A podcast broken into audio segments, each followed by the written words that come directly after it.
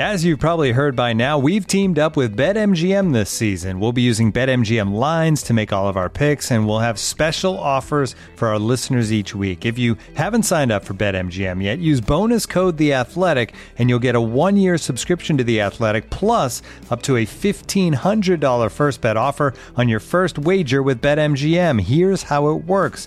Download the BetMGM app and sign up using bonus code The Athletic. Make your first deposit of at least $10. Place your first bet on any game and claim your voucher for a one year subscription to The Athletic. See BetMGM.com for terms. U.S. promotional offers not available in D.C., Mississippi, New York, Nevada, Ontario, or Puerto Rico. Gambling problem? Call 1 800 Gambler. Available in the U.S. Call 877 8 HOPE NY or text HOPE NY 467 369 in New York. Call 1 800 NEXT STEP in Arizona. 1 800 327 5050 in Massachusetts. 1 800 BETS OFF in Iowa. 1 800 270 7117 for confidential help in Michigan. 1 800 981 0023 in Puerto Rico. First bet offer for new customers only in partnership with Kansas Crossing Casino and Hotel. Don't forget, if you haven't signed up for BetMGM yet, use bonus code The Athletic, and you'll get a one-year subscription to The Athletic, plus up to a fifteen hundred dollar first bet offer on your first wager. The Athletic.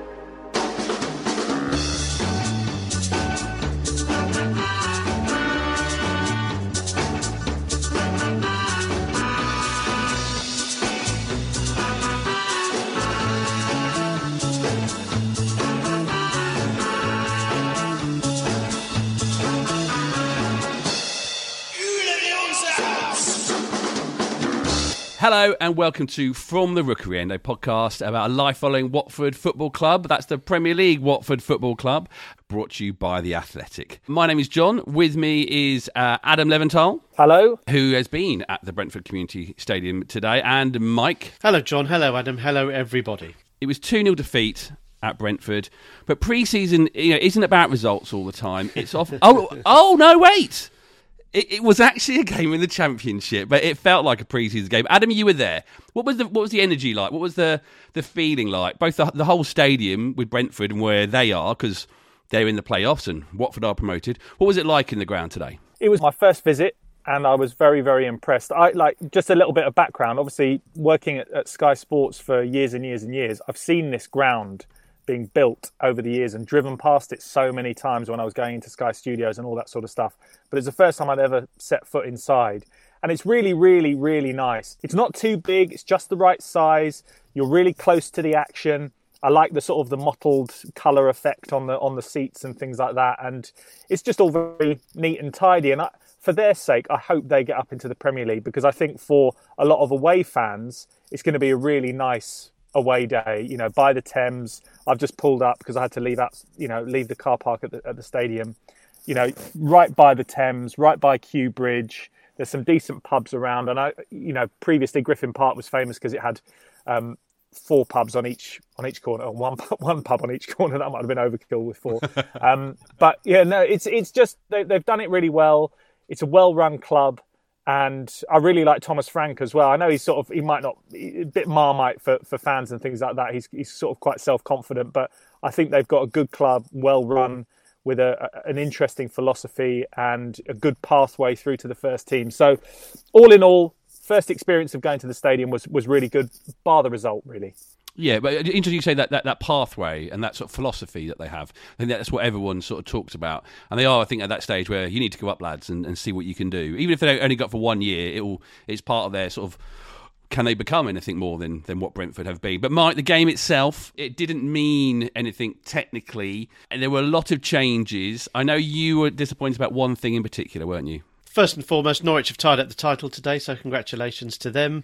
Uh, it wouldn't have mattered if we'd have won in the end. That Norwich got their victory, so that meant that the, the title was always um, going to end up at Carrow Road. So that was a long shot. But the one thing we did have to play for was um, the best defensive record in the Championship, which I think is 30. No one's conceded fewer than 30 goals in in a Championship season.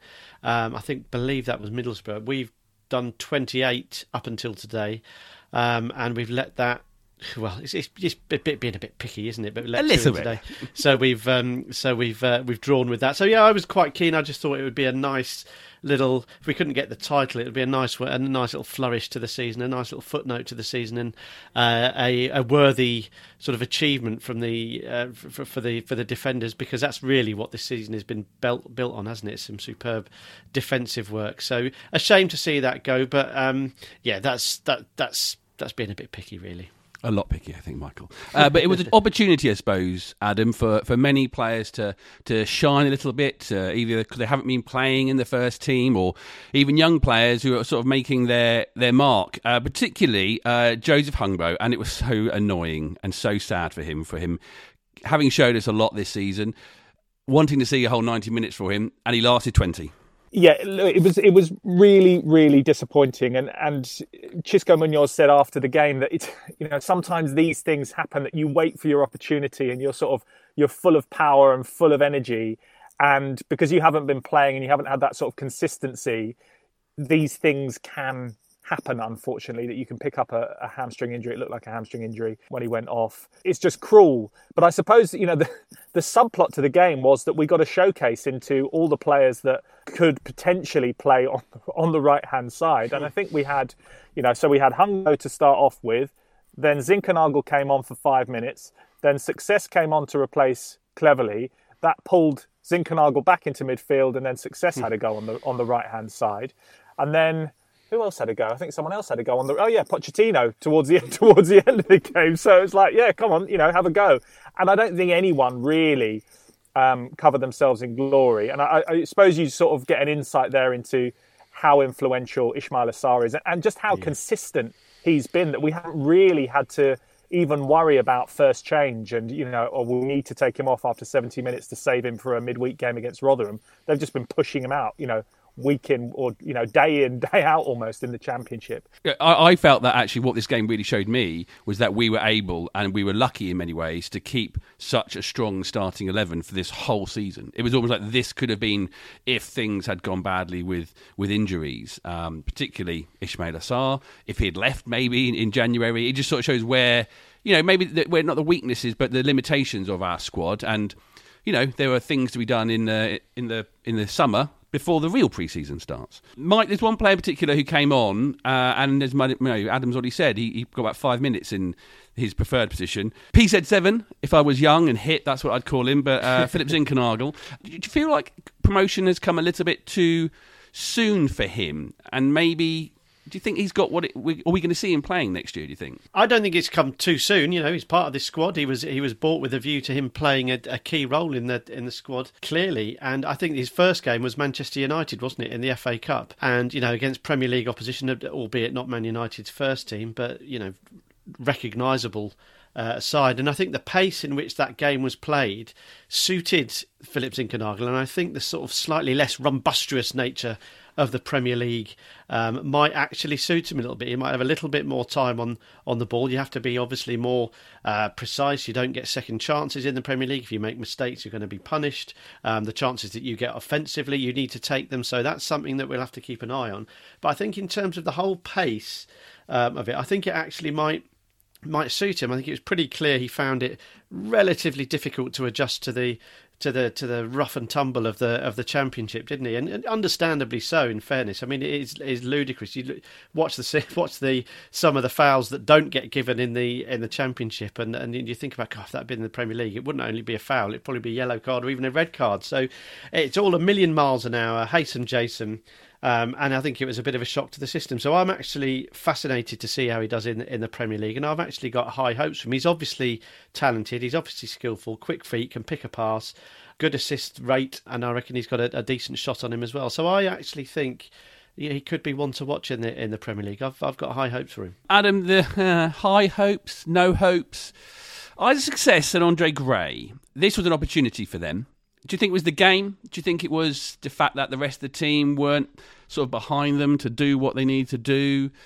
I know this is such a negative thing to sort of talk about at, at this point, but no, nothing sort of shone through to make me really guarantee. I think that they're going to be around next year, if not or not desire to be around next year.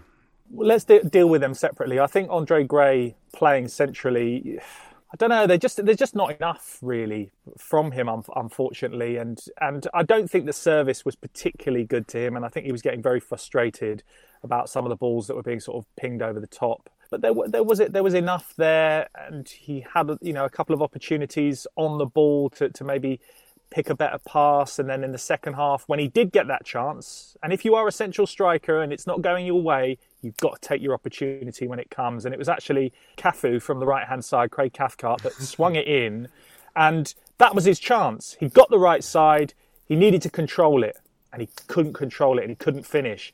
If that had been another striker, they may well have done it. And that's the difference. You know, he needed that to build his confidence, but he, he it was a it was a confidence draining performance from from Andre Gray, unfortunately for him. Because then, if you and I'll deal with Isaac Success in a minute, but you had Stipe Perica come on and made a, a, surging run into the right hand channel, and I know he, you know, he didn't get the the chip right, and it was easy for Raya to to save, but it was just that instinct that he ran onto the ball, knew what he wanted to do, and then he had an opportunity. And I'm not saying that Stipe Perica is is the answer, but I thought that in that five minutes I saw more of a accomplished striker than I had done in the 85 minutes before with Andre Gray. And look, you know, he has had moments this season. He scored a good goal, if memory serves, against Birmingham when he ran onto the ball and just sort of was very sort of tunnel vision and and and banged it home. Scored against Wycombe as well, but it's just not enough to be considered to be number one or even number two, I don't think anymore. And then Isaac Success has obviously been given a fair few opportunities recently. And uh, there were moments today, I, I, I, there's something there.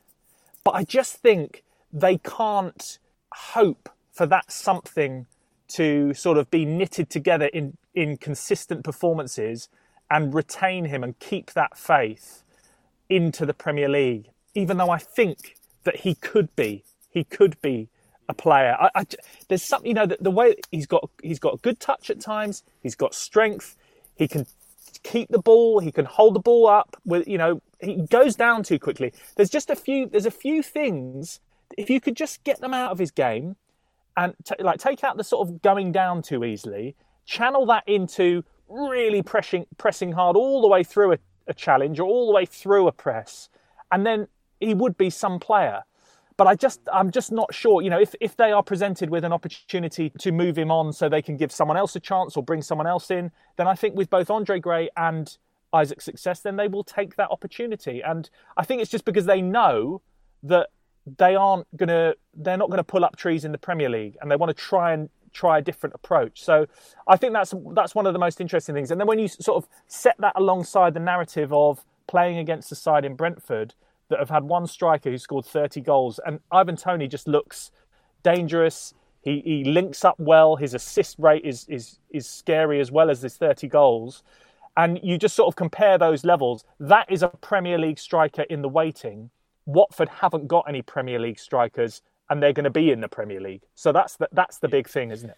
I think oh, with Isaac Success, I think there's an element of him being slightly unlucky. He's never had a prolonged run in the side, has he? Whether it be injury or, or, or other people being in form, he just hasn't had that chance to iron out any kinks or issues that he's got.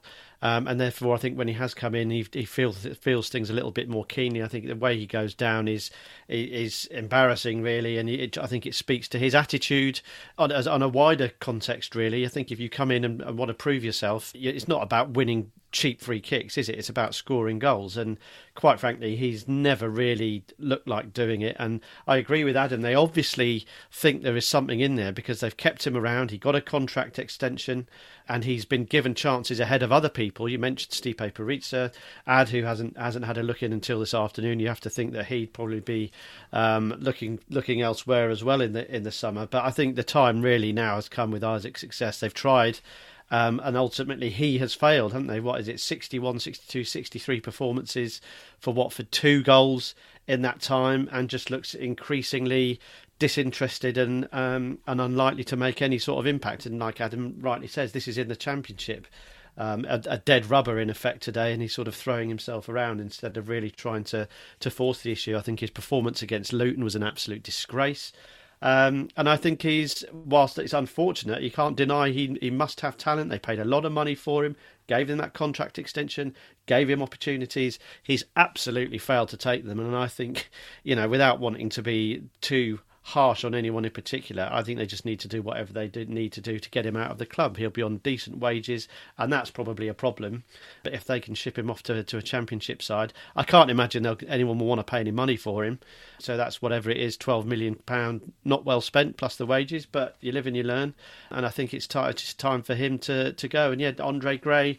It's it just hasn't worked really, has it? I think the the attitude, you know, there's been the well publicised issues off the pitch. I think we've talked about them plenty, but we have talked about character, and he's he, he never goes missing on the pitch. Andre Gray, um, and I think we've heard enough to know that he is a decent and well liked part of the of the squad. It just hasn't happened for him on the pitch, and I and I think again it's time that we just say right. When it comes to the Premier League, we're going to be in in a, in a, in a situation where we're going to get two or three decent or even half chances a game, and we need a striker who's going to stick one of them in if we're going to be in with a chance of, of staying in the division. Are either of those guys going to do it? You'd have to say, honestly, no. It's not as easy just moving them on. We've, we've had this discussion before, and Adam, Adam's made the point. You can't just leave them by the side of the road. Um, there, there are contracts and their careers, and, and, and they will obviously wanting to be looking after their, their futures, and, and as, as is their right. From Watford's point of view, the striker hunt, I think it needs to be stepped up, and, and what we saw today just uh, just uh, brought that into pretty sharp contrast, didn't it? Adam, is it was it just literally a dead rubber game for, for Watford and the, the energy levels once that first goal went in, which was a you know came out of nowhere after the after the break, and I'm still not quite sure 100 percent if that was a, a really decent penalty uh, for, for them to get. Is it just just the fact that the you know this is the the game after the the promotion was a success and we should just forget about it? Um, yeah, I, th- I, th- I, think so. They're not going to they're not going to worry too much about it. I didn't sort of see a team that was on the beach in the first half. I, I, I really didn't. I thought that, that I was quite impressed by, you know, the fact that they'd slotted back into a you know a, high level up against a, a good technical side. And I know that there was a little bit of a drop off from Brentford as well. I mean, they wanted to secure the win they had something really to play for. I think you know we've spoken about it before that the the distance to get to Norwich was was unrealistic. So there was always going to be a little bit of a drop off in levels.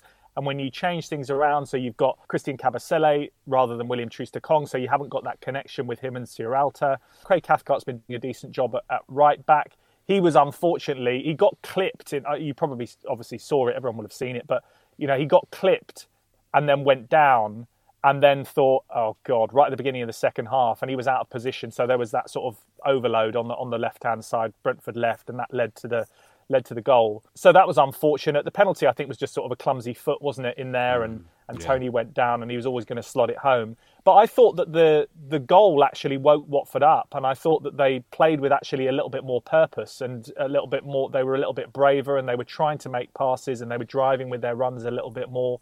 Um, so I, I wasn't I wasn't too worried about the the performance overall in, in, terms of the the sort of the mentality and the, and the what they were trying to do. It was just the people that were trying to do it weren't weren't quite up to it today. I don't think it's you know it's not it's not one to it really is not one to worry about. Definitely. Um, but it, it, did it just sort of gave us a little window, just a little bit of a window, and a little bit of a, a little bit of a reminder for you know Cristiano Giaretta, the, the, the sporting director, and, and for Gino Pozzo and, and for Scott Duxbury, just to maybe go, well, that was your chance. We'll take everything into consideration in the mitigation, but yeah, I think we've probably made our minds up a little bit, a little bit more on a on a on a few players here and there. But overall, the players that played, I thought played well. So you know, it, it wasn't it wasn't too bad. Yeah, we've been. I've been quite negative, certainly, but but the the game in itself, I think it turned on the on the Hungbo injury, didn't it? I think Watford looked really, really threatening down that side. He was incredibly bright and was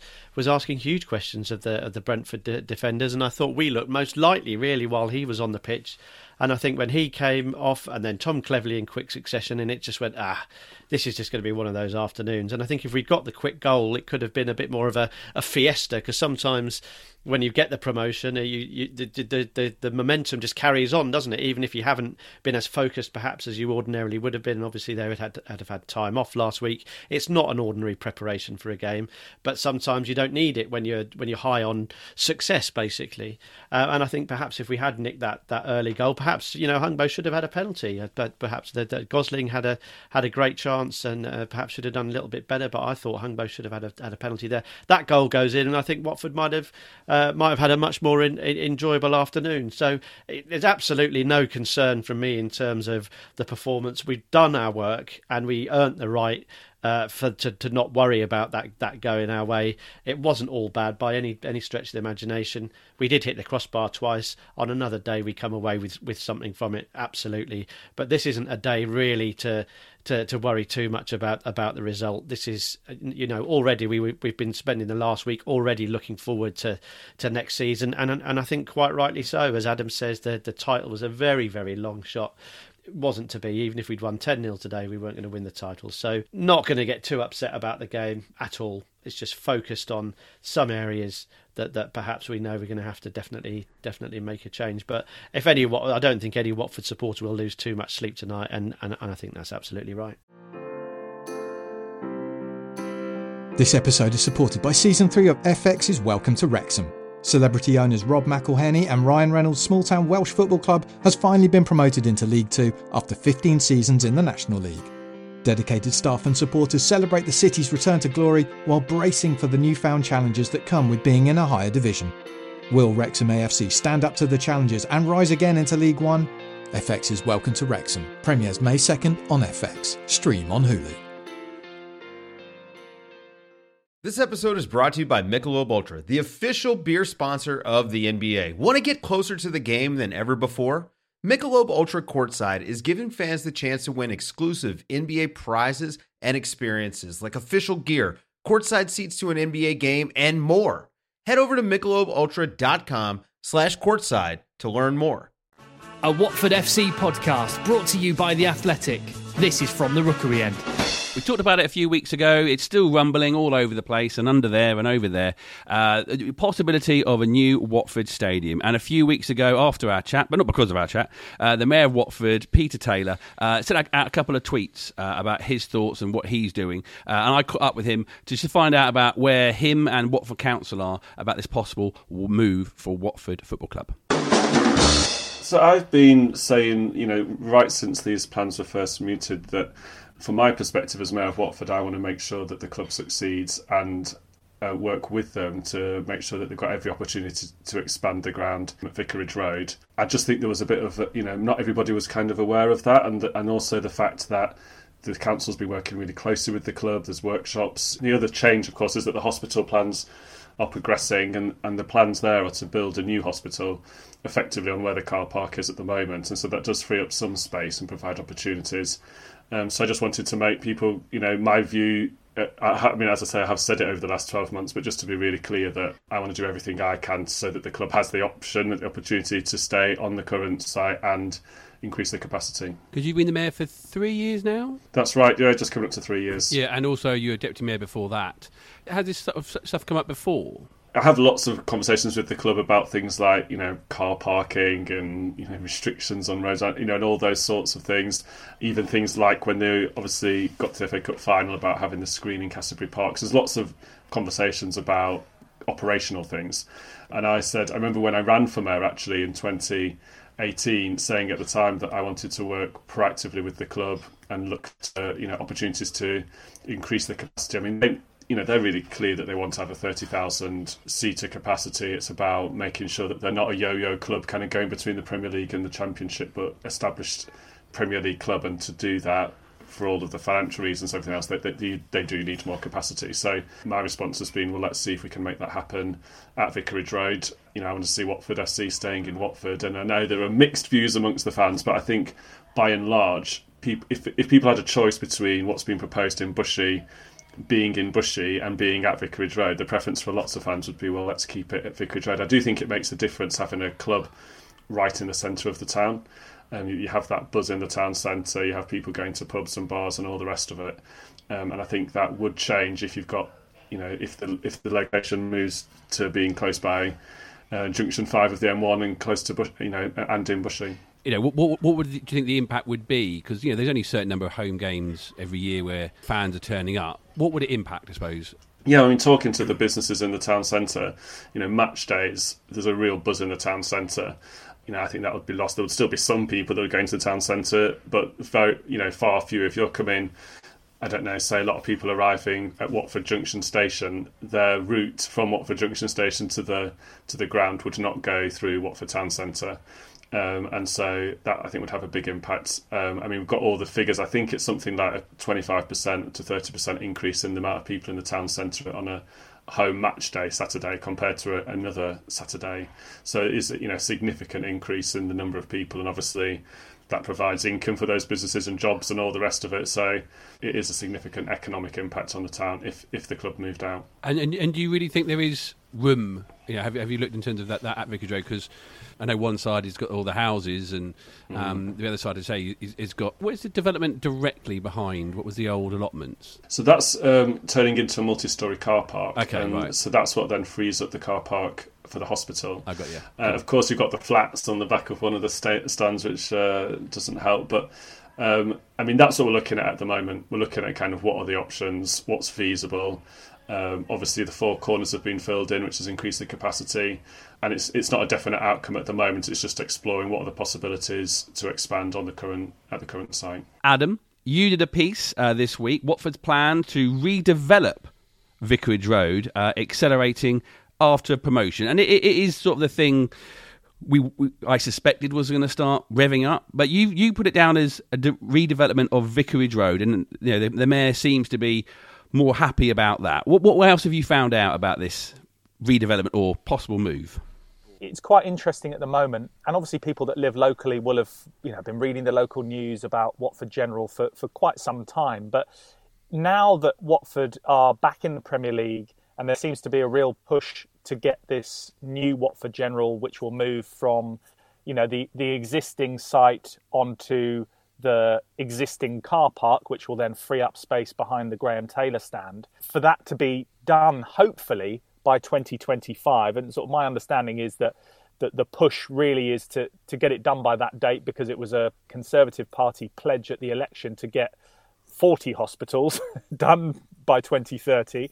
I think they've sort of backtracked and it's going to be six for the time being, and one of those is is Watford General. So they would like to have some sort of um, proof that they um, know what they're talking about or can be trusted, whatever whatever way your leaning is.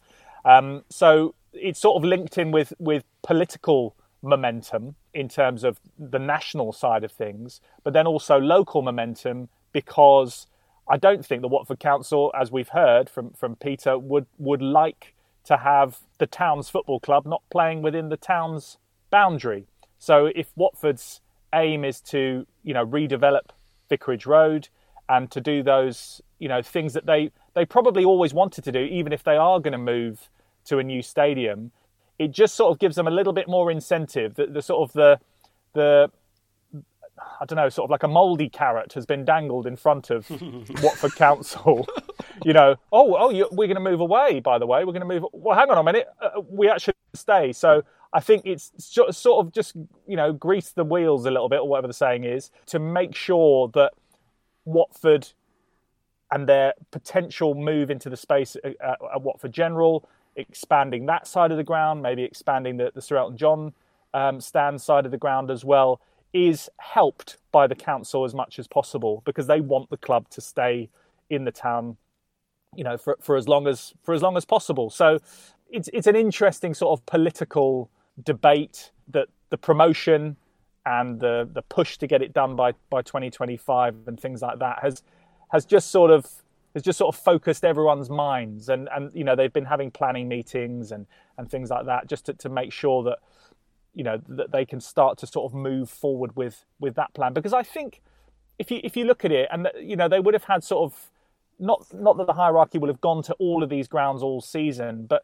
in the championship you will have you will have had an opportunity to go to, to various different grounds that are those sort of generic bowls that that often you get if you redevelop or you you move to a new stadium in the championship the likes of sort of I don't know Pride Park or or Stoke or Middlesbrough and things like that. And when you get an insight into that, when you come back to Vicarage Road and you see the character and the fact that it's in the middle of the town and you can walk there from the pub and all that sort of stuff, you realise how lucky we are to still be in one of those sort of stadiums. And and whilst it's not imperative that we have a you know 60 70,000 seater stadium for when we are the Premier League champions in you know 5 years time you know I think we can probably deal with our current capacity just slightly augmented and also on the financial bottom line to improve it in the short term that can bring in a little bit more corporate hospitality dollar which will help the bottom line and help the club you know incrementally grow in terms of their financial strength because we've been so reliant on Premier League money for for the last five years. And when you lose it, you then look else you look elsewhere and see where the money's coming from, and there isn't you know much else. So it's all part of a grand plan, and I think it works at the moment. So I, I would I would I would think that that is that is the more likely plan than moving to Bushey in the next couple of years. Adam mentioned it. Every time I set foot inside Vicarage Road. It, I love it. I absolutely love it. The fact that where it is, you know, nestled within the within the houses, just slightly sunk. Um, you know, you wouldn't know it was there until you turn the corner. It's absolutely sensational, and it does look beautiful from from the inside. You know, can't wait for people to be back in it. Of course, sitting in those in those shiny yellow and red seats. It's a it's a lovely ground. It really, really is. It's got its issues. You know, the the rookery, uh, the Vicarage Road concourse we know is is a little bit tight and so on and so forth. But you know, every every every ground has its little it has its issues, doesn't it? And I think it's much much better to have something with with character, something that we uh, we know and love and have called home for, for so long. So I think that that sounds like a really, really exciting prospect, and I think one that will please virtually all, if not all, Watford supporters, unless I suppose you, you live in Bushey and you're a Watford fan and uh, and you fancy just having a 10 second walk to, to the ground. You know, there is, we, we've talked about the, the, the capacity, and it's very rare that you do sell out a Watford game. Even in the Premier League, you could you could probably find a ticket, but it was odds and sods, and and, and, and there is a big a season ticket waiting list. We know that. I think interest will be peaked even further now as we come out of the pandemic and Watford in the Premier League. So I think it's it's the right time to to look forward and try and extend that capacity. Um, just because you can't have new fans if you can't fit them in. So I think it's good to good to aim high and, and, and go for it. And um, yeah, have the possibility of, of fitting more bodies in. So that for me sounds like the the, the best option. So I'll be watching uh, watching with interest, and uh, yeah, the thought of expanding Vicarage Road is an exciting one. Looking for an assist with your credit card, but can't get a hold of anyone? Luckily, with 24 7 US based live customer service from Discover, everyone has the option to talk to a real person anytime, day or night. Yep, you heard that right you can talk to a real human in customer service at any time. Sounds like a real game changer if you ask us. Make the right call and get the service you deserve with Discover. Limitations apply. See terms at discover.com slash credit card. It is the end of the season. It's course time to decide who is the best player of Watford's season in the player of the season. And yesterday, Mike, Jason, Colin and I gathered to see who we thought should be taking away that crown. So, player of the season. We, are going to get to give one out this year. Mike, uh, there was nobody who we could give that award to last year, is there? No, absolutely not. I think it was. Um, it was it was disastrous from from start to finish. In fact, Arlo was talking about it because the first game of the season last year was his birthday, the tenth of August, and we were stuck in a massive queue at Calais trying to get back from France, and we were stuck sat in the same place for about eight hours uh, on a nine-year-old's birthday. Um, I said, "Oh, don't worry, Als. We'll watch Watford first game of the season. Here we go." The, the queue at Calais was uh, infinitely more pr- pleasurable than the, than the than the rest of the football season, wasn't it? So no, no one deserved a, a, a Player of the Season award. It was it was it was awful from start to finish. so that's last year, but this year feels like well, I, I, don't want to give just one award out. I want to give them all an award. It's been such mm-hmm. a fun season, especially the second half. They all deserve an award. Colin, what award could we possibly give? Who who deserves an award? What can we give some awards out for? There's a few I was thinking. I was thinking most back. I was to start at the back. I was thinking maybe Bachmann could get either the Bold Award or the Persil Award for, for keeping his sheets, oh, so good. incredibly yes. clean. Yes, because he has been amazing. But a bold still a thing. bold, Mike. What are you talking about? Bold non-bio. It's the best. Yeah, still knocking around there, right? Michael yeah. clearly doesn't clearly doesn't do the washing in his house. the Daz Award, we could go even up more old school. Jason, what about what about uh, uh, Sierralta? I was thinking best newcomer because you know he's the best of the, all the new boys this year. What else can we give an award for? He uh, he could also go for the um, Seb Prödl Regeneration Award, I think. Oh, yeah. the man bun. Yeah, man bun Absolutely, yeah, and the and just his general good looks. Adam Masina, I think there's two moments that Adam Masina Mike deserves an award for. Can you guess which two awards we should think about giving him? I don't I think, want to hear uh, what. Mike, on his his telescopic leg against Norwich. I think, I think it's his is... toe. Just his yeah. toe. Just give his toe an award. Yeah, all right. So there you go, Adam. You, which your was his right or left foot? Is, is, anyway, is this the first time a toe has ever been awarded uh, an award? the longest toe in the squad award. Yeah, but but he's got to get one for his free kick. Yes, Ooh. of course. The break the hoodoo, break the curse award. okay, yeah, I was the thinking, award.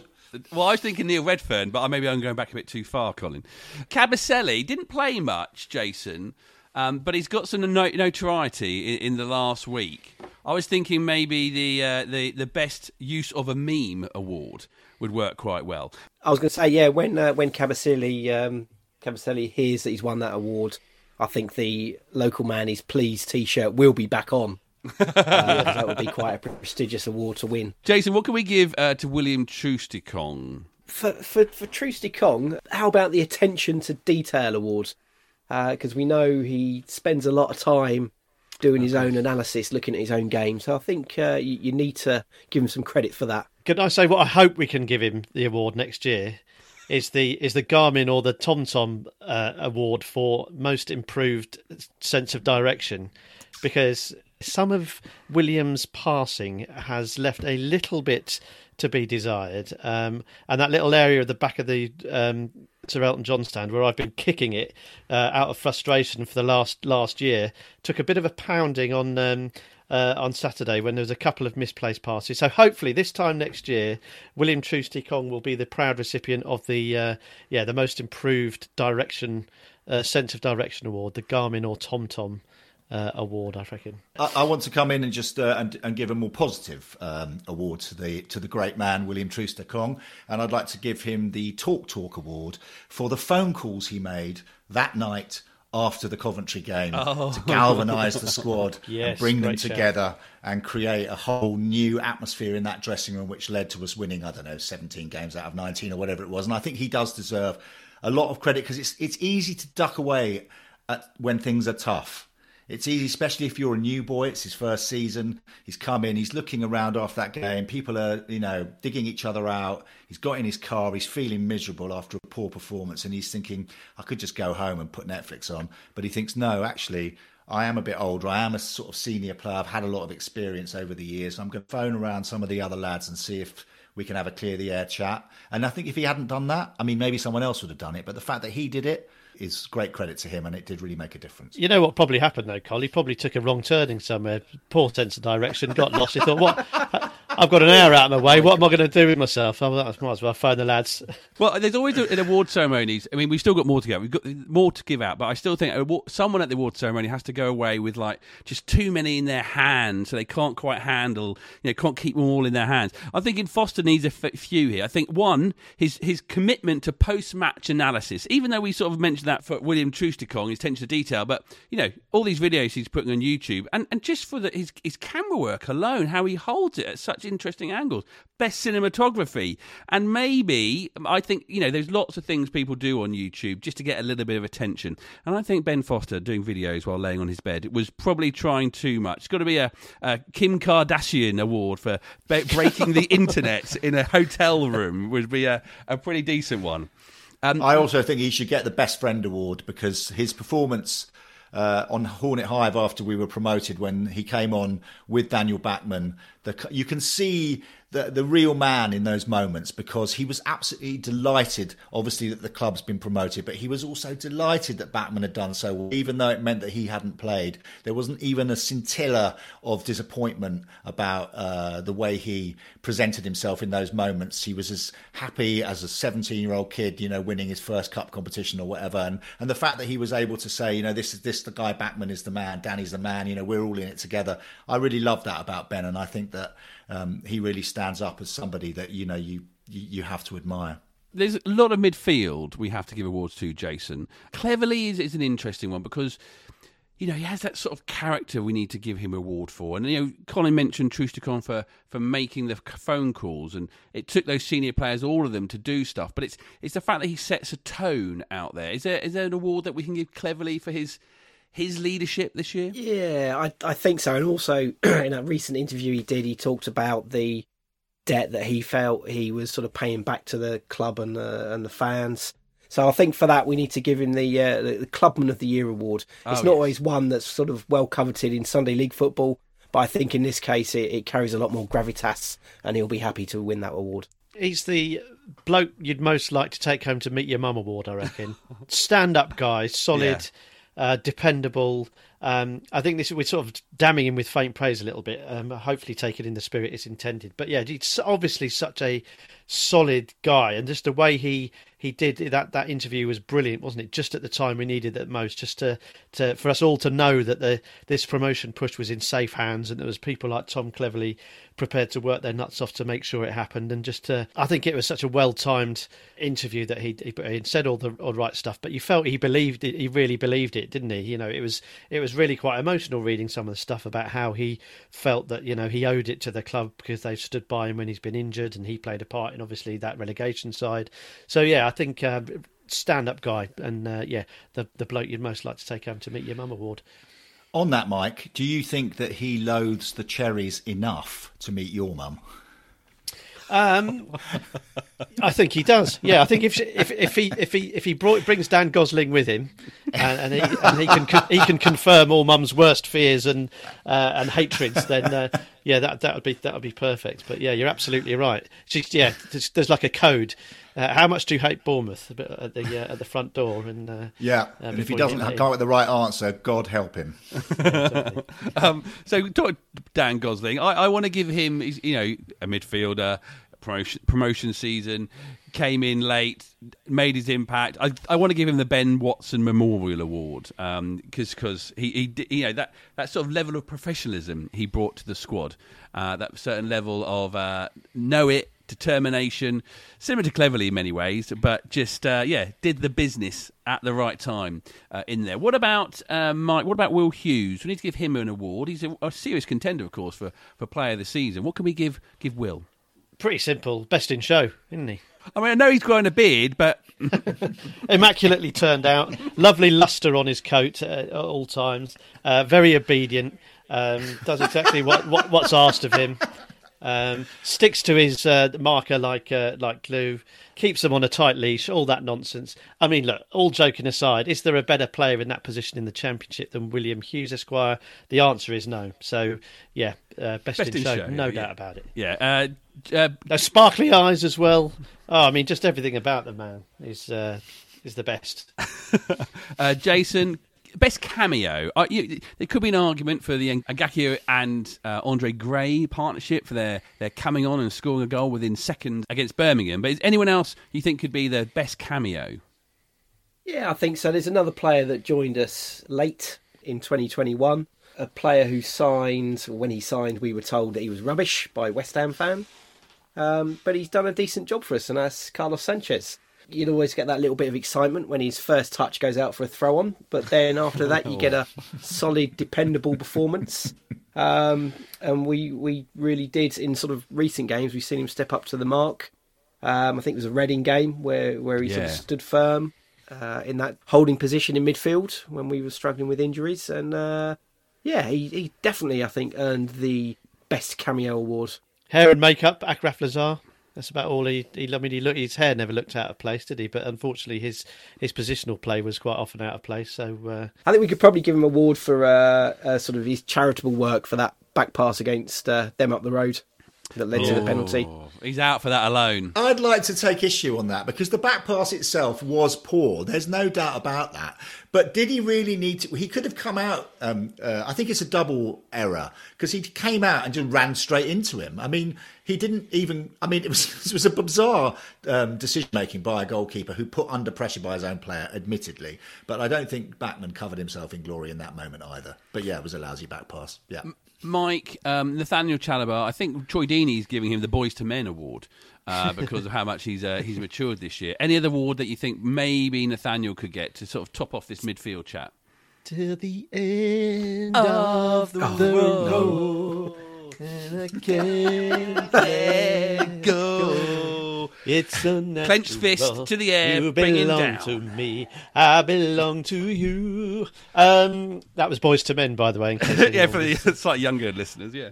Look, the the great thing about Nate Chalobah is just his return to form. So, what about the Back to the Future award? He's sort, he's sort of gone back to his that, that form that we all hoped he could hit, hit. He's gone back to being as influential as we as we hoped and, and expected really that he was going to be. And all of a sudden, he looks like a hot prospect for the future again, doesn't he? Because at one stage, it looked like we weren't going to be able to get a tune out of him. It just wasn't clicking. It wasn't happening. And kind of when we've needed him to, he's really stepped up, hasn't he? And so, yeah, I think he's uh, yeah, great Scott. Give him the uh, give it great Scott Duxbury. Give him the uh, Back to the Future award. Well, up front though, up front, you know, we got we got we got Sarr, we got Ken, and we got Pedro. Colin, what can we give Pedro for an award? Quickest into a scrap award. I mean, Yeah, that boy definitely. loves a Yeah. scrap, doesn't he? As soon as there's a push on anyone, he'll run 30 yards to have another push. So I, I, I really, I really like that about him. And all the other players laugh when he does it, and they go, "Go on, go on, kid, get in there, get stuck in." Um, but beyond the fact that obviously he won't be able to do that in the Premier League, and I'm sure that he'll, um, he'll, he'll stop those kind of antics. But he normally waits till it's got going. And then he gets involved, so um, that's that might save him from the odd yellow or red. I, I wonder how he would do in a scrap at Kudos or Destiny or whatever the place is called these days. Yeah, I think he might be a little bit too late just to not be hit straight in the face, but he, he tried his best. well, Um, let's hope we never find out as well. yeah, hopefully, yes. Yeah, I think also possibly. I mean, he's very good looking, according to my daughters. Not something that I know a great deal about, but they say, "Oh, George, João Pedro's a good-looking boy." So maybe pin-up of the year, possibly. Surely Zinkernagel's a, a shoe in for for pin up of the year in the yeah, but isn't of. he? Isn't he a housewife's favourite? Whereas I think João Pedro is a bit of a teeny bopper. Yeah, I'm going to say, do Colin's girls are teenagers. There might be a slight difference in that. Pin up of the year, of course, is the John Award because it's either John McClelland for my mum or John Eustace for me. So uh, The first non-John, unless João means John in, in Portuguese. uh, but I, I think I want to give him just for his celebration after the, the goal, goal against Derby County, the, the most likely to slide on his knees uh, Yeah. at a wedding. Good. the, the, yeah, most likely to do a Peter Kay style um, celebration. On that, the, on the um, on the montage that, that Watford so brilliantly put together, the "We Are Back" montage, and it's got the, all that brilliantly. By the way, it's got the HMS P the League um, ship that was doing the rounds early on in the season. It's got that snuck in the back of that. So if you haven't seen that, look in the back right hand corner of, of that brilliant um, collage, and you'll see just the, the, the mast, if you like, of that ship in the in the corner. But it's got that that um, celebration at Derby. Uh, and it looks like he's dislocating virtually every bone in his body. He's sort of stretched, his knees are bent backwards, he's arching backwards. It looks incredibly, incredibly painful. So let's hope he A doesn't get in a fight in, in Destiny or Oceania or Kudos, whatever it is, and B doesn't hurt himself during those uh, quite extraordinary celebrations. I think just because of the one moment where you got him good, Mike, you got him good. I think Ken Sema, uh, even though he's probably get the goat of the year or the the number Absolutely, of um, King Ken. King Ken can get. I think he's going to win the Gotcha Oscar. Uh, if anyone remembers Noel's house party, uh, yeah, for uh, for falling for that one. If you didn't see, Mike was part of a prank uh, to say that. What was the goal? What was the game against? He, he scored a goal, but then it was going it was an own goal or thought to be an own goal.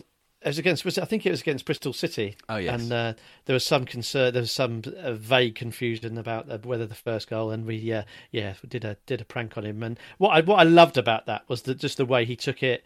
You know, his big smile, big laugh.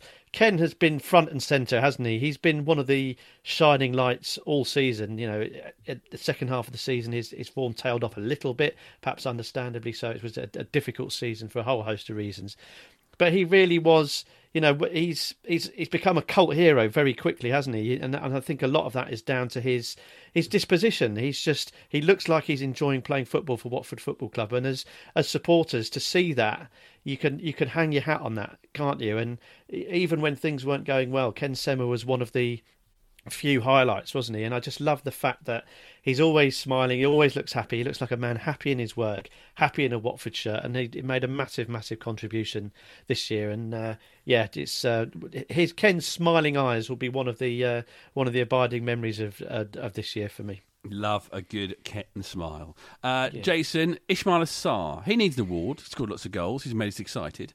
Uh, I was thinking, thank God you stuck around award because uh, things would have been a bit different. What else could we give him? Yeah, uh, well, we know uh, all about his pace. So we've got the Autosport Magazine Zero to Sixty Award for being the fastest player on earth. Oh, yes, um, he's he's taken many victims with his pace. The latest being uh, Millwall's Billy Mitchell. I was I was surprised when the ref gave uh, the penalty on Saturday. He wasn't immediately followed by a doof, doof, doof, however it goes. Um, but yeah, Ismaila Sarr for the fastest player on earth, the Autosport Magazine 0 to 60 award. Excellent. Or the Roadrunner award. Um, Colin, we missed out Kiko. Kiko needs an award. We missed him out defence. He, he, you know, he was a.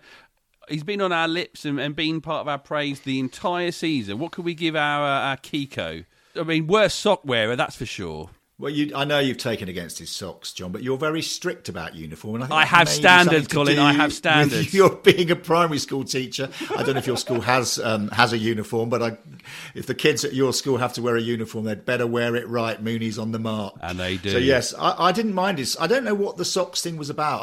i am quite. I think it's to do with relieving pressure on his calves. He also wore quite a lot of tape down the backs of his legs, and it's not surprising because Kiko Femenía is a man who runs and runs and runs and runs and I would just, I would like to give him some form of sort of enduring hero award or the endurance award or the um, the Iron Man award just for the amount of running that that player does for us. And uh, I, for one, really, really like him. Uh, he seems, again, a bit like Ken. It seems like a lot of the players in the team, they like to play with a smile on, on their faces. They're enjoying their football. Obviously, they're winning loads of games, so they're bound to be enjoying it. But nevertheless, he seems to have that demeanour. He seems to be happy in a Watford shirt.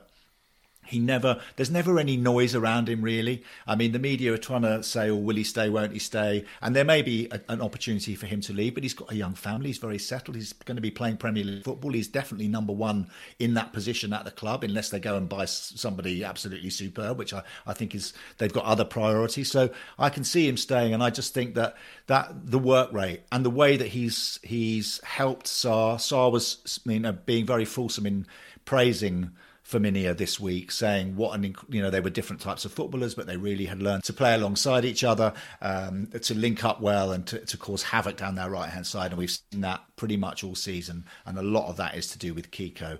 And so, yeah, I think the uh, the enduring hero award or the uh, the um, the Iron Man award. The Iron Man award is right because we've seen him. Um, he's almost Rocky-esque. He was drinking. There's that picture on his, on his Instagram of him drinking his coffee out in the snow with very little clothing on. Um, so yeah, he can. Obvi- he's obviously tough on and off the pitch. So yeah, I reckon the Iron Man award for Kiko is uh, is perfect. Well, that, that, that, certain chat there, lad, seems to think you, you, you're making him a serious contender, not just this fun awards we've been talking about, but yeah, who are the serious contenders for Player of the Season? There are a lot to pick on. They've all done great. We're not going to knock anybody, but who are the serious contenders? Colin, we see the WhatsApp group. We know who you love quite a lot. Who is your serious, serious contender for it? Do you mean Will o' the Wisp? Again, um, one for the uh, older audience. one for the old people who've been listening for a while. Um, I think I mentioned that about years ago uh, by accident. Anyway, um, I would say William James Hughes Esquire is a very strong contender for Player of the Season. I think you could argue that he only really came into his own after Xisco changed the system, and instead of putting him in the more forward positions in that in that midfield three, actually asking him to play in the deeper position, which we had become accustomed to watching Chalobah play there and seeing everyone saying Hughes is a number 10, he's a number 10, push him further up the pitch. And Xisco obviously saw something both in Chalobah, who didn't thrive in that position, I don't think really, and in, in Hughes, who he felt could really play that anchor role. And as soon as he went in there, it looked like he'd been playing that position for 100 years. He looked born to play it. I'm reminded of Firmino at um, Liverpool because people were confused. He was a number nine on his back, like Ian Rush, and yet he wasn't scoring that many goals. He played in the central part of this three man attacking, and no one really understood his role. And they said, and someone journalist went, "I mean, what is your part in the system?" And he said, "I am the system." And I think that you can apply that to Will Hughes. Uh, I really think that when the system changed, he became the key player in the new system, and he was the one piece of the jigsaw that helped everyone else work almost to their their, their highest potential. You know, we've seen Gosling, and we have seen Sanchez come on, play in a more forward position, also uh, drop into that anchor role. But we've we've seen Zinkernagel, Chalobah, we we've seen in, we've seen players interchange in those two more forward midfield positions. But um, and they've been able to do that and do it successfully. And the same for I guess you could argue for Semarin and Sarr, and also for the two fullbacks to get forward to have that courage to get forward and, and overload opposition and so much of that is down to the fact that we can rely and trust Hughes and the defensive unit in case of a, a, quick breakaway. And I think that he inspires that kind of confidence in the players around him. I think that when he gets the ball, they don't think he's going to lose it. They take a step forward because they know he's going to keep it and maybe find a pass or find a little pocket of space. And on the other hand, he's always available. So when you are under pressure, you can make a half turn, and there's Hughes saying, You can give it to me if you want, and you pass it to him, and then the ball gets recycled. So I think he's been so pivotal in our success in the second half of the season since that Coventry game. I think that he has to be uh, and as um, Mike said earlier, if you can if you can tell me who's a better player in that position in the championship, I don't know who that would be. And I, so I think that makes him a serious contender. Can I add a little bit to that as well? And I think Colin's done a brilliant job in explaining just how vital he is on the pitch. But I think this season has been interesting in us getting to know a little bit more about Will Hughes as a as a character as well. And I think we probably assumed that he probably was quite quiet and maybe a little bit retiring. well, I, I I did. I, I don't know why, just based on based on appearances. And obviously, what we've seen this year from you know Ben Foster's videos, he's got a, a brilliant, wicked sense of humour. He's obviously um, a, a, big part of the of the of the of the changing room and that dynamic. And just on, you know, I was lucky enough to be there on on Saturday and just watching the the, the vast swathes of interviews that were done afterwards. Just watching how Will Hughes operates. He's an incredibly confident but nice bloke, and you know he's witty. Uh, he's really, really charismatic, and he's a much, much bigger and more influential character, I think, than I possibly thought. And we needed characters like that this season. We've talked about William Troost-Ekong um, stepping up and, and, and making the phone call and making that happen. That's a big characteristic. That takes, you know, bollocks, quite frankly, to, to step up and do it. And I think Will Hughes has got the cojones as well. And and I think that's something that we've probably learned this year. So everything that Colin says about how vital he is on the pitch, I think there's extra stuff behind the scenes that we possibly haven't been aware of so much until this season. So I think he's huge on the training ground and in the dressing room as well. And I think as we move towards the Premier League, we're going to need characters like that. Um, and he's he's a big one. So I think that that feeds into it as as well. He really is a, a fully rounded character and member of of, of the team and, and squad. Well, I don't know after the two of you going at him like that, there's no other choice for player this season. But let's see if there are the other serious contenders. Jason, Sierralta. Do we think Sierralta has got it? Only sort of really played half the season, but did he have a big enough impact, do you think, to give him and you know to make him part of that conversation for player of the season? Oh, I definitely think so. I think with uh, Francisco, he, he, he's had a, a great half of the season which he's played, and he's a star in the making as well. We jokingly given him that uh, best newcomer award, and it's easy to forget that he is actually still quite young. He's only twenty three, you look at him on the pitch, the way he plays, look at him in general, you think he, he's much older and much more mature as a footballer. And he's probably played more football this season than he has in his whole career so far. And you, you wouldn't think that from the way he plays. As a defender, he's strong in the air, good header of the ball. But off the ball, he's very impressive as well. I think he reads the game really well. He knows when to attack. His positional sense is pretty good. It's rare that he gets caught out. I think it only happens sort of once or twice throughout the season.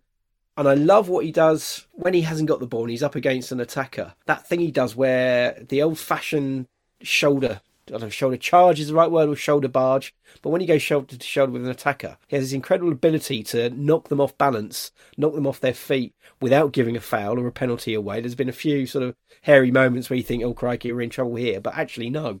he's done it to perfection. Um, and and the championship strike force in general have, have, struggled up against him. He's he's not given them an inch. And for a, a, player to come into a side that was, whilst we weren't performing brilliantly, we were defending pretty well. So for him to come in to that team, keep out a couple of experienced Premier League players in Kabasele and Craig Cathcart, and hold his place in the team for a young lad that's not played that much football, very very impressive.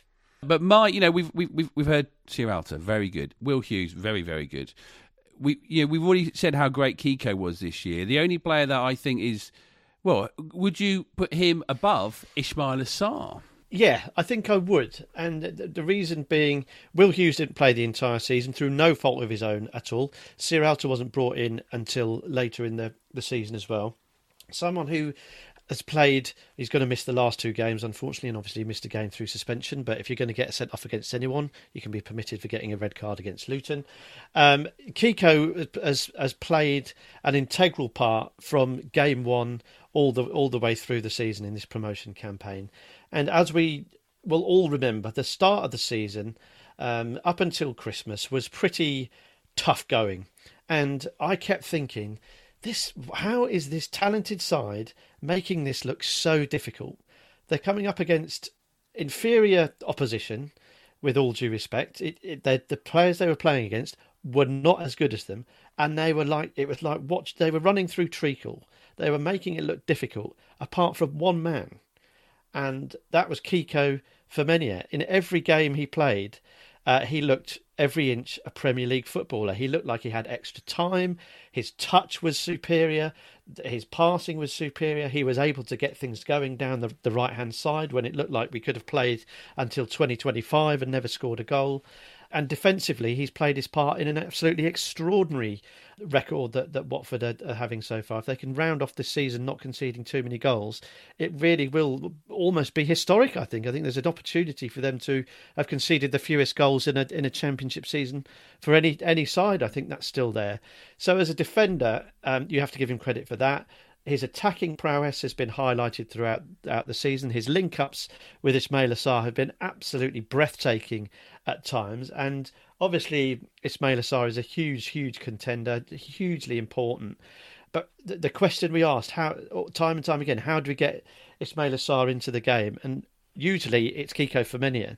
And that has been a constant throughout. So I think he's been a shining beacon of quality right through the dirge all the way through to, to, to getting us promoted. And so I just I just think the fact that he has performed at seven or eight out of ten throughout the season, week in, week out, means that he for me I think just edges it as as player of the season. I think he's been been stupendous through through thick and thin. But Ismaila Sarr Jason, can you make a case for Ismaila Sarr to be player of the season? You've got to include him in the mix, haven't you? I think yeah, just because what he's done for us, the, the the games he's won for us. We've we've won a lot of games by the odd goal, and it's been his productivity, his his runs, even the, the, where he's been the player that's been fouled in the box for the for the penalties. There's been a few of those, I think, as well, because he's just an, an out and out danger. He's a threat. When we've attacked at times in games, we have very much focused it down the right hand side, and it's not like the opposition don't know it's coming. They know exactly where the threat is, and they still can't cope with it. They've tried to put bodies out there, um, and we've talked about Kiko and how important he's been in that. I think as well the the attacking midfield players are just as important. They run those channels down the right hand side to support. But yeah, Sarr with his pace, with his ability, um, maybe earlier in the season we weren't quite getting the end product, but that has quickly come along, and we know how much we paid for him. Has it been worth every penny? I think we probably still need to see more, but he can't be far off. There'll be clubs looking again this summer because of the performance he's put he's put in this season. He's been he's been absolutely extraordinary. I mean, the only reason I think Kiko beats him to to player of the season is because uh, earlier on, and again, I don't think this is uh, any fault of his own. I don't think we were playing to his strengths at all, but he just looked like it was a bit of a struggle early on for him. He didn't look like he was enjoying his football, and he wasn't having the impact that he had in the in the second half of the season. But but the impact he did have in the second half of the, the season it was nothing short of extraordinary. I mean, just seeing the way he developed into this player who just he knew he had the opposition on toast. He knew that he could beat whoever he is up against for pace. You know, find me someone that can beat a defender that can beat him for pace, and I'd, I'd be very very surprised. And it sort of all clicked into place in the in the second half of the season, and we we got the Ismaila Sarr that we hoped we were going to see. Um, and I and I don't want to be too critical of him because I don't, you know, the whole team were out of sorts, weren't they, up until Christmas, up until the the Bristol City game. Um, but after that, when we we clicked as an attacking threat, so much of it was as a as a result of him. You know, later on in the season, he's getting double teamed. That frees up space elsewhere for for other people to to to make a difference a remarkable, remarkable talent and a huge, huge part of uh, of this promotion season. And you know, they look at the key games.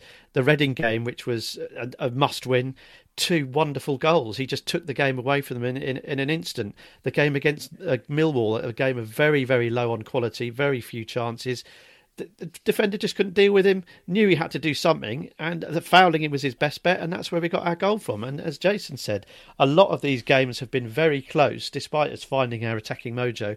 There still have been, you know, one nils, two ones knocking around, and and all too often. And this isn't a criticism. The difference is one bit of quality, and very frequently that bit of quality has come from from Ismaila Sarr.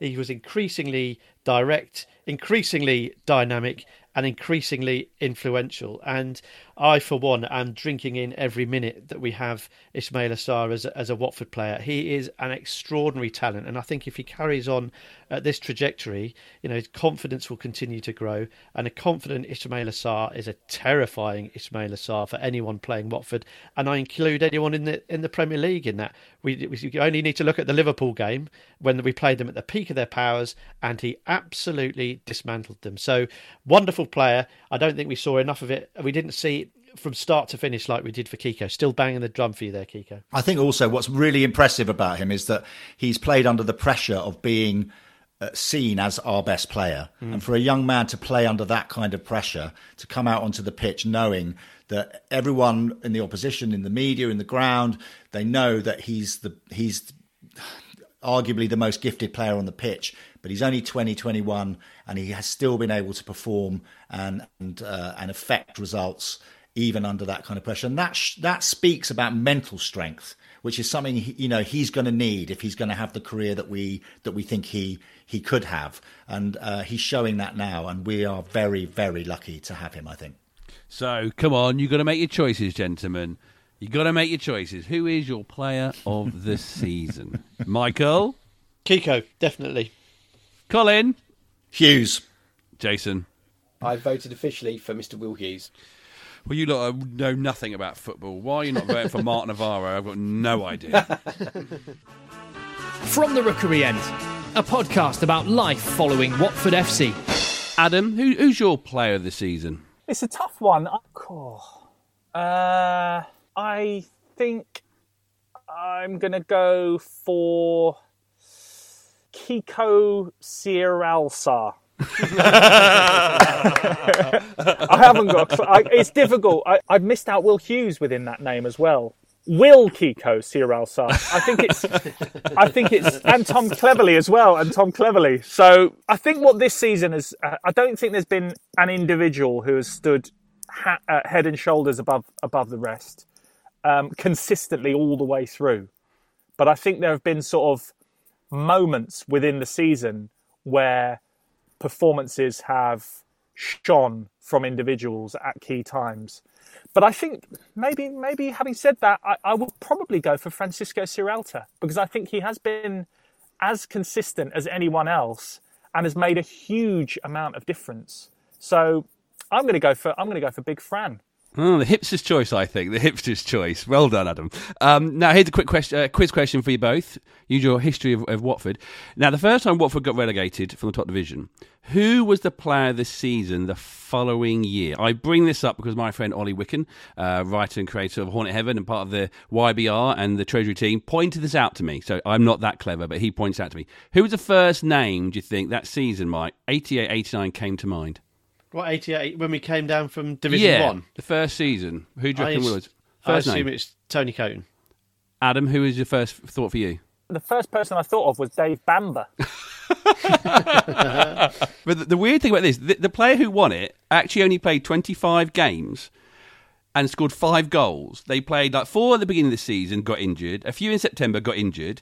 Played most of November, a bit of December, then got injured. Played between February and April, where they scored five goals, where I'm sure that's where the vote happened. Uh, and then they didn't play the last six games of the season. Any ideas now, Mike? What what year are we talking? 88, 89. Uh, My first guess was John McClelland, but it wasn't. It, is it your favourite player, John? It's, it is, isn't it? It is! It's your favourite player. Glenn Hodges. Wow. Ah, oh, Glenn Hodges. So that was a little. That, he got me on that one, so I thought I'd share that with everybody. Yeah, he's after. Did, literally, if you look at the, the the chart that's on Watford Archive, you think he hardly ever played a game, but he had the right games at the right time, and he was just great generally. Um, but uh, no, well, I, yeah, John McClelland and Tony are my first guesses. Uh, we've got one more game to go, Adam. Home to Swansea. I'd like a draw just so we can at least equal What the. are you uh, talking about? A draw, man. At least, at least. Uh, just because, you know, that would get us to 89 points and that would equal us to what we achieved when we went up in 2015. Uh, but of course, we want to want to win. Uh, is it? Are we going to see the same? Do you think we might because they've they've had a, a you know almost a week off, or other, by that point two weeks off? Ismaila Sarr and and, and João Pedro to come back into that team to be a bit more normal. Yeah, I think so. I think there'll probably be a a decision to be made, especially with the sort of the niggles, that they might actually just sort of go, you know what, it, it's it's this isn't important at all for Watford, and if you have got a niggle, just have a breather. I think a lot of them will want to finish the season, especially play on uh, you know on that Vicarage Road pitch for one more time, and if yeah, if Sarr, uh, Joao Pedro, Nathaniel Chalobah can can maybe come in and, and play, I don't think it doesn't look like Tom Cleverley's going to play. I wouldn't have thought it didn't look like a serious injury, um, and he'd sort of been struggling with a little bit of an injury at the end of the the Millwall game, and obviously he's been out with that knee injury. So.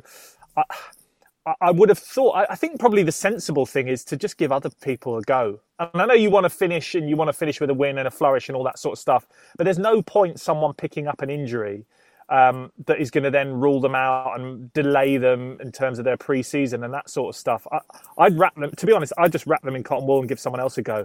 Um, that that would be my choice. But unfortunately, I haven't actually been officially appointed um, as the uh, super, super sporting director as yet. I mean, that's to come. I've got an, I've got an article coming up on the Athletic all about.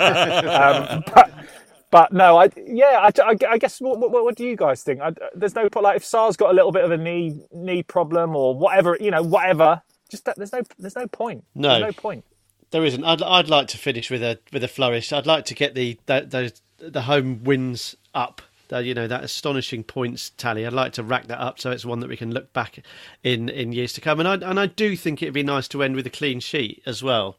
Um, if we do keep a clean sheet, we will have equalled the record for uh, fewest goals conceded in a in a championship season. And I think they do deserve to go out on a high with a with, as, with, as the full stop being a, a zero in the goal against column.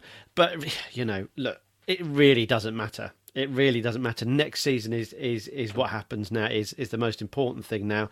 The focus is very much on that uh, for us as supporters, or it or it should be. I think it's one where we can sit back, relax, enjoy whatever happens. It's one more game until that very very long break. Now it'll feel like, won't it, with all the transfer rumours that start swirling around, contract negotiations, rumours about this, rumours about that. It will feel like a long time. So let's enjoy that final ninety odd minutes that we that we get to watch of of, of this season. It has been a cracker, and uh, in the end, and it'd be good to to round it off with a. Um, round it off with a flourish. You know, Swansea will be preparing for the playoffs. They'll they may well have a rough idea of who they're playing. Very much like if Watford had, had a bit of luck today, I think we could have we could have beaten Brentford. I think Watford will fancy their chances against Swansea, who won't be going all guns blazing. They'll they'll be worried about injuries much more than we are, for example. But yeah, I think Adam's absolutely right. If there's any doubt whatsoever uh, about anyone, then yeah, just get them wrapped up in cotton wool, ready to come back. Let them have their break. They've earned it come back fit as a fiddle, ready for pre-season, uh, because we're going to need everybody fit, focused, and, and ready to go in the in the Premier League. I'd love, love, love, love, love to, to end this season on a high, but that we've had the high, we've done it. The job of work is done. We don't need to worry too much. But yeah, just finishing off with a, with another clean sheet and another cheeky little one 0 would be absolutely perfect for me. Thank you very much for your time, Adam. Absolute pleasure, gents. Have a good week. And thank you, Michael. Cheers, fellas. Well done, Watford. Well done, everybody. Carry on enjoying it. We've lost today, but we lost the battle, but we won the war. Yeah. yeah.